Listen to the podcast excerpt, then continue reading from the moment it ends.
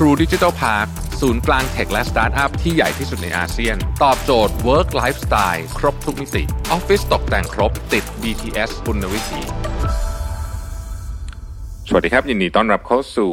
Mission to the Moon Podcast นะครับ คุณอยู่กับประวิทยานุสาหะครับ คุณเคยตั้งคำถามนี้ไหมกับชีวิตว่า คุณ work to live หรือว่า live to work นะแปลเป็นภาษาไทยคงจะแปลว่าทำงานเพื่อใช้ชีวิต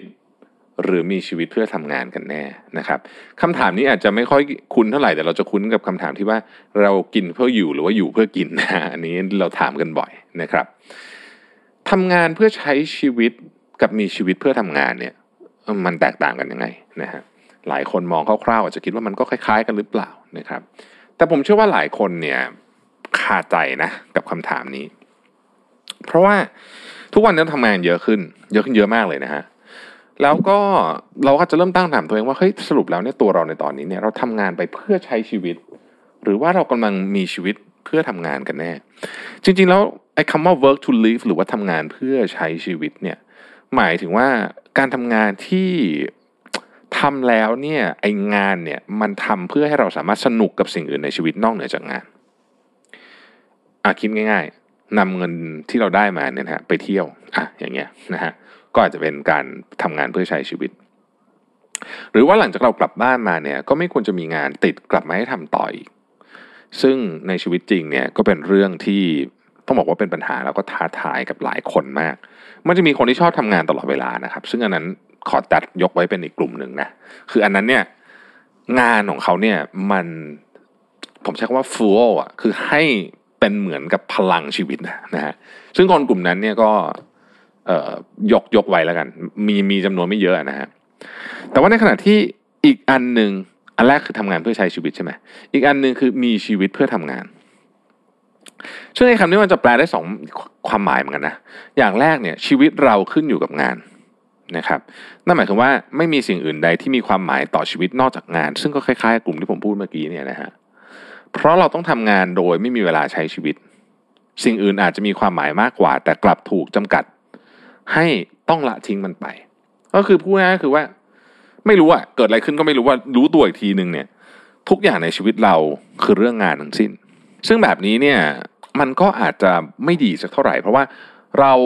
จะใช้ว่ารักงานมากจนไม่มีเส้นกั้นระหว่างงานกับเรื่องส่วนตัวก็เป็นไปได้นะครับ หรือเราวางแผนจัดการไม่ได้ หรือเราจำเป็นต้องใช้เงิน แต่ทั้งหมดทั้งมวลเนี้ยเราสามารถจัดอยู่ในหมวดที่มีชีวิต เพื่อทำงาน เวลาพูดถึงเรื่องงานเนี่ยนะฮะเอามาตรฐานโลกเนี่ยนะครับ ซึ่งไอ้มาตรฐานเนี่ยก็ต้องบอกว่ามันมาย้อนโอ้โหแต่พูดเรื่องมาตรฐานแล้วนี่มันต้องย้อนกลับไปตั้งแต่สมัยปฏิวัติอุตสาหกรรมเลยผมจะไม่พูดแล้วกันนะแต่เป็นว่าคนส่วนใหญ่เนี่ย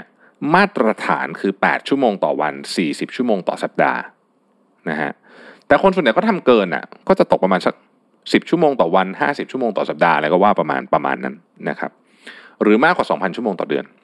ถ้าเกินสักสี่สิบห้าถึงห้าสิบชั่วโมงต่อสัปดาห์ก็ถือว่าไม่ได้เยอะมากนะฮะแต่มันมีบางคนทำงานเยอะกว่านั้นเยอะ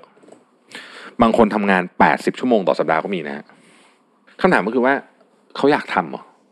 นะฮะบางคนอาจจะอยากทำก็ได้นะครับ บางคนอาจจะเลือกทำนะครับ ซึ่งก็อันนั้นก็เป็นเรื่องส่วนตัวของเขา แต่หลายคนที่ต้องทำงานหนักเกินสี่สิบห้าสิบหกสิบเจ็ดสิบชั่วโมงต่อสัปดาห์เนี่ย ที่เขาทำเพราะเขาทำตามสิ่งที่เรียกว่า working culture หรือว่าวัฒนธรรมการทำงานนะฮะข้อมูลจากคิสีในปี 2021 เนี่ยเผยว่าเมือง top 5 ที่พนักงานทำงานหนักที่สุดเนี่ยนะฮะคือฮ่องกงอันดับหนึ่งสิงคโปร์อันดับสองแล้วประเทศไทยนี่อันดับสามนะฮะเกาหลีใต้ที่ว่าหนักหนักโหดสุดๆเลยเนี่ยนะฮะเกาหลีใต้นี่ก็ขึ้นชื่อเรื่องทำงานหนักเนี่ยอยู่อันดับที่ห้านะครับ ผมขอพูดถึงฮ่องกงกับสิงคโปร์หน่อยแล้วกันว่าผมเคยมีโอกาสไปใช้ชีวิตสั้น ๆทำงานอยู่ที่นั่นนะฮะเออคนที่นั่นทำงานหนักจริงๆฮะโหดมากบ้านเบิ้นไม่กลับกันเลยทีเดียวนะฮะแต่ประเทศไทยเนี่ยนะฮะรู้สึกญี่ปุ่นจะอยู่ที่สี่นะฮะประเทศไทยเนี่ยอยู่อันดับที่สามแต่สังเกตอะไรไหมฮะไอ้สี่ที่เหลือเนี่ยฮ่องกงสิงคโปร์เกาหลีใต้ญี่ปุ่นเนี่ยเขารวยหมดนะครับเขารวยหมด แต่ประเทศไทยอะเราไม่รวยทั้งที่เราทำงานหนัก เออทำไมนะครับฮ่องกงสิงคโปร์ไทยญี่ปุ่นเกาหลีใต้เนี่ยจริง ๆ แล้วลึกๆเนี่ยมี culture อันหนึ่งคือ culture ที่เชิดชูวัฒนธรรมการทำงานหนักนะฮะคือเขาจะชอบอะที่คนทำงานอยู่ออฟฟิศกันเยอะๆ สมัยที่เรายังไม่ได้ work from home นะครับพร้อมตอบข้อความตลอดเวลานะฮะกลับบ้านเย็นเนี่ยถือเป็นเหมือนแบบถ้วยรางวัลแห่งความขยันนะฮะแล้วก็ต่อให้งานเสร็จเนี่ยหลายคนก็กลับบ้านไม่ได้ ซึ่งผมบอกเลยนะว่าอันนี้ผมพูดแบบออกตัวแรงไว้ก่อนเลยนะว่าผมไม่เห็นด้วยกับวัฒนธรรมในการทำงานแบบนี้นะครับ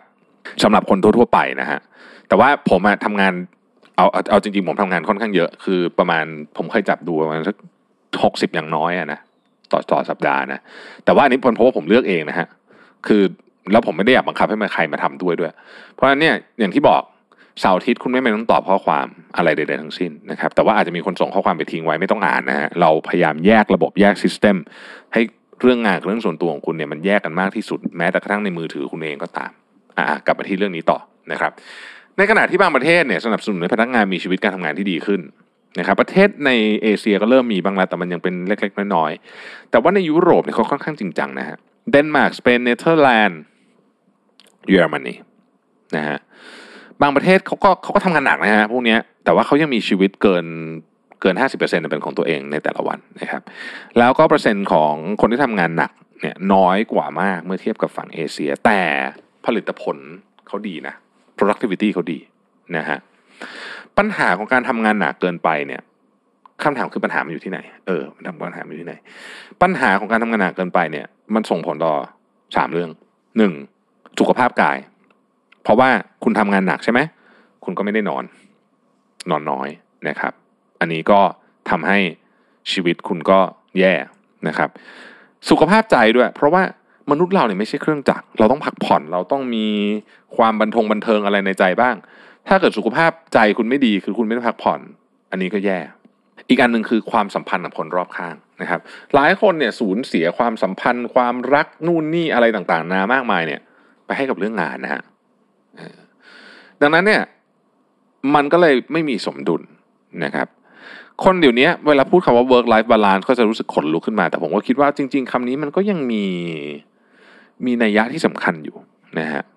คำถามก็คือว่าทำไมเราต้องรักษาสมดุลระหว่างเรื่องงานกับเรื่องส่วนตัวนะครับ หลายคนเนี่ยถูกสอนมาว่าอย่าให้เรื่องส่วนตัวกระทบเวลางานนะครับ แต่เราไม่ค่อยได้ถูกสอนว่าอย่าให้เรื่องงานมากระทบเวลาส่วนตัวนะฮะทำให้เราเนี่ยให้ความสำคัญกับเรื่องงานมาก จนตัวเองไม่รู้ว่าตัวเองเครียดตลอดเวลา มีอารมณ์ที่ไม่มั่นคงนะครับ แม้ว่าจะเผชิญปัญหาเล็กๆน้อยๆเนี่ย คนที่ balance เรื่องนี้ไม่ดีเนี่ยนะฮะ ก็จะรู้สึกกดดันแล้วก็เครียดมากกว่าไอ้เรื่องที่มันเป็นเยอะมาก พอเป็นอย่างนี้ปุ๊บสุขภาพกายสุขภาพใจไม่ดีใช่ไหมเริ่มมีปากเสียงกับคนรอบข้างนี่คือเรื่องความสัมพันธ์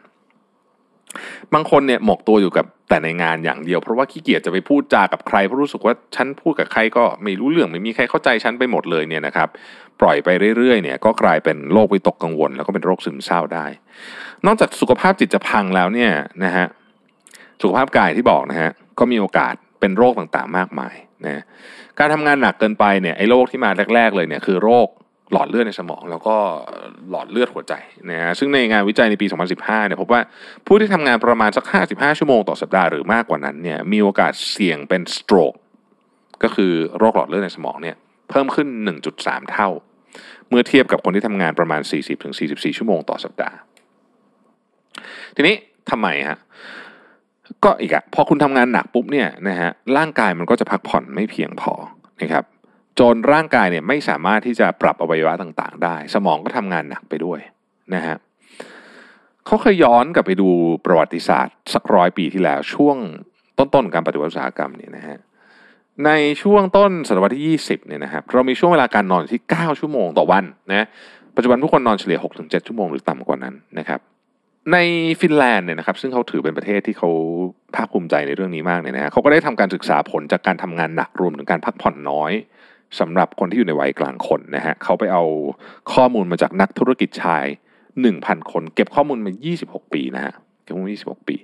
นักวิจัยพบว่าพอถึงช่วงวัยกลางคนเนี่ยคนที่ทำงานหนักพักผ่อนน้อยเนี่ยนะครับจะมีสภาพร่างกายที่ทำงานได้สมบูรณ์น้อยกว่า ผู้ที่มีชั่วโมงการทำงาน และระยะเวลาในการหลับนอนปกติ และผู้ที่ทำงานหนักแต่ยังมีเวลาหลับเยอะนะ คือหมายถึงว่าชั่วโมงการทำงานเยอะแต่หลับเยอะเนี่ย ก็ยังมีประสิทธิภาพที่ดีกว่า นะครับพอเรารู้แบบนี้ปุ๊บเนี่ยเราก็คงต้องหาวิธีการที่เราจะจัดการเรื่องงานนะครับการทำงานหนักเยอะเกินไป ถ้ารักษาสมดุลของร่างกายไม่ได้ แทนที่คุณจะได้งานเยอะ คุณจะได้งานน้อยแทนนะฮะถ้าหากว่าตอนนี้การปรับที่ทำงานยากเกินไป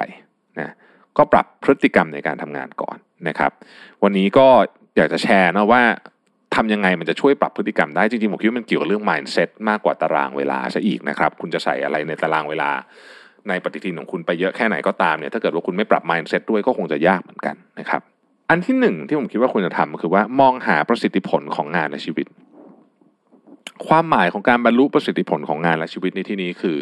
การทำงานให้พอดีกับมุมมองอื่นในชีวิต เพราะในชีวิตจริงเนี่ยการจัดสมดุลระหว่างงานและชีวิตส่วนตัว ให้แบ่งเวลาได้ชัดเจน หรือแยกออกจากกันอย่างเด็ดขาดเนี่ยเป็นเรื่องที่ยากมาก ดังนั้นเราควรจะปรับสิ่งต่างๆในงาน และชีวิตให้ไปในทิศทางเดียวกัน เพื่อให้เรามีพลังใจและพลังกายรวมถึงสมาธิในการทำงานมากขึ้น ไม่วอกแวกไปโฟกัสนู่นสลับไปสลับมานะครับ ลองให้งานอดิเรก ลองให้ครอบครัว ลองให้แรงบันดาลใจ ลองให้หนังสือ ลองให้หนัง ลองให้ภาพยนตร์ต่างๆนานาเนี่ยเป็นโฟล์หนึ่งในการทำงาน เป็นวัตถุดิบในการทำงานนะครับ มีอะไรที่รู้สึกหนักใจเรื่องงานเนี่ยเล่าให้คนอื่นฟังบ้างนะฮะไม่ต้องเก็บไปคนเดียวนะครับเรายังมีคนให้กำลังใจอยู่เสมอ แถมบางทีเนี่ยนะฮะเชื่อไหมครับว่าคำแนะนำจากบางทีคำแนะนำจากลูกเนี่ยนะครับ ซึ่งเขาไม่ได้รู้เรื่องงานอะไรกับเราเลยด้วยเนี่ยนะฮะแต่มันเป็น wisdom อะมันเป็น wisdom บางอย่างที่เราเองคิดไม่ออกนะฮะสามารถปรับมาใช้ในการทำงานจริงได้ แล้วเอาไปแก้ปัญหาจริง ๆ เรื่องงานได้เลยนะฮะอันที่สองนะครับลองใช้เวลาจริง ๆ จังๆ นั่งลงถามตัวเองว่า ความสำเร็จในชีวิตของคุณคืออะไร ซึ่งหลายคนไม่ค่อยมีเวลาคิดในเรื่องนี้ทำไปเรื่อยๆนะฮะทำไปเรื่อยๆบางคนทุ่มเทกับงานแบบหมดหัวใจเลย เพราะเชื่อว่านี่คือความสำเร็จเดียวที่พวกเขาทำได้ ซึ่งจริงๆแล้วเนี่ยเราสามารถประสบความสำเร็จเรื่องอื่นในชีวิตได้เหมือนกัน เช่น ไม่ป่วย นี่ก็ถือเป็นความสำเร็จมากเลยนะฮะหรือป่วยน้อยนะครับ เนี่ยสมมุตินะผมยกตัวอย่างเรื่องแค่นี้เนี่ย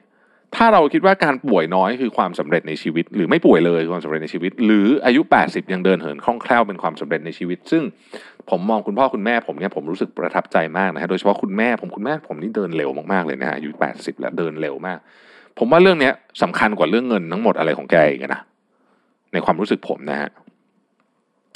การที่เรามองหาความสำเร็จเรื่องอื่นแบบนี้เนี่ย มันจะเป็นแรงจูงใจให้เราอยากปรับสมดุลชีวิตมากขึ้น ไม่ใช่ทุ่มเทเวลาทั้งหมดไปกับงาน ผมยังไม่เคยคุยกับคุณแม่ผมนะแต่ว่าถ้าเกิดไปถามคุณแม่ผมเนี่ยผมคิดว่าคุณแม่ผมจะตอบว่าความสำเร็จในชีวิตเนี่ยไม่น่าจะใช่เรื่องงานเรื่องอะไรหรอกนะฮะแต่น่าจะเป็นเรื่องเนี้ยแกแข็งแรง แล้วแกก็รู้สึกว่า แกเลี้ยงลูกออกมาได้อย่างที่แกอยากเลี้ยงได้ อันนี้คือความสำเร็จของแก ผมผมว่านะฮะนี่ไม่รู้ต้องไปถามคุณแม่เลยไม่ได้คุยกันชุดเรื่องนี้สักเท่าไหร่ อันที่สาม อ้อันนี้ทำยากตังคือ เก็บงานไว้ที่ทำงานมากที่สุดเท่าที่จะทำได้นะครับ คือตอนนี้มันมี work from home นู่นนี่ทำให้เราแบ่งงานไม่ได้อะไรมั่วซั่วหมดเนี่ยนะฮะแต่มันก็ยังพอจะทำได้อยู่ดี อันหนึ่งที่ทำได้คือการแบ่งสัดส่วนทั้งเรื่องของเวลาทั้งเรื่องของพื้นที่ไม่เอางานมาทำบนเตียง เอออันนี้ห้ามทำเลยนะอันนี้พูดจริงนะฮะอย่าเปิดแล็ปท็อปบนเตียง เป็นที่ที่ไม่ควรนั่งทำงานที่สุดเพราะมันจะทำให้คุณนอนไม่หลับ มันจะทำให้ ร่างกายคุณงงไปหมดว่าตกลงที่นี่เป็นที่นอนหรืออะไรกันแน่นะฮะเพราะนั้นไปนั่งทำที่อื่นที่ไม่เตียงนะครับ การฝึกแยกพื้นที่ทำงานจากพื้นที่พักผ่อนออกจากกันเนี่ย จะทำให้เรารู้สึกไม่เครียดมากเกินไปในช่วงเวลาที่เราต้องเลิกงาน สุดท้ายนี้หากเราเลือกที่จะ leave to work นะฮะคือไม่มีทางเลือกอื่นเนี่ยนะนอกจากปัจจัยที่เราสามารถจะทำให้ชีวิตสมดุลมากที่สุดที่ทำได้แล้วเนี่ย ปัจจัยภายนอกอย่างวัฒนธรรมการทำงานก็เป็นเรื่องสำคัญ ที่อาจจะเป็นตัวกำหนดสำคัญเลยว่าเราจะทำไอ้แผนนี้สำเร็จหรือเปล่า ดังนั้นหากเป็นไปได้เนี่ยนะครับ เรื่องของการปรับวัฒนธรรมการทำงานเนี่ยญี่ปุ่นเนี่ยเขาก็เริ่มทำนะแต่มันค่อยๆเป็นค่อยๆไปนะฮะมันอาจจะต้องใช้กฎหมายด้วยนะฮะอย่างเช่น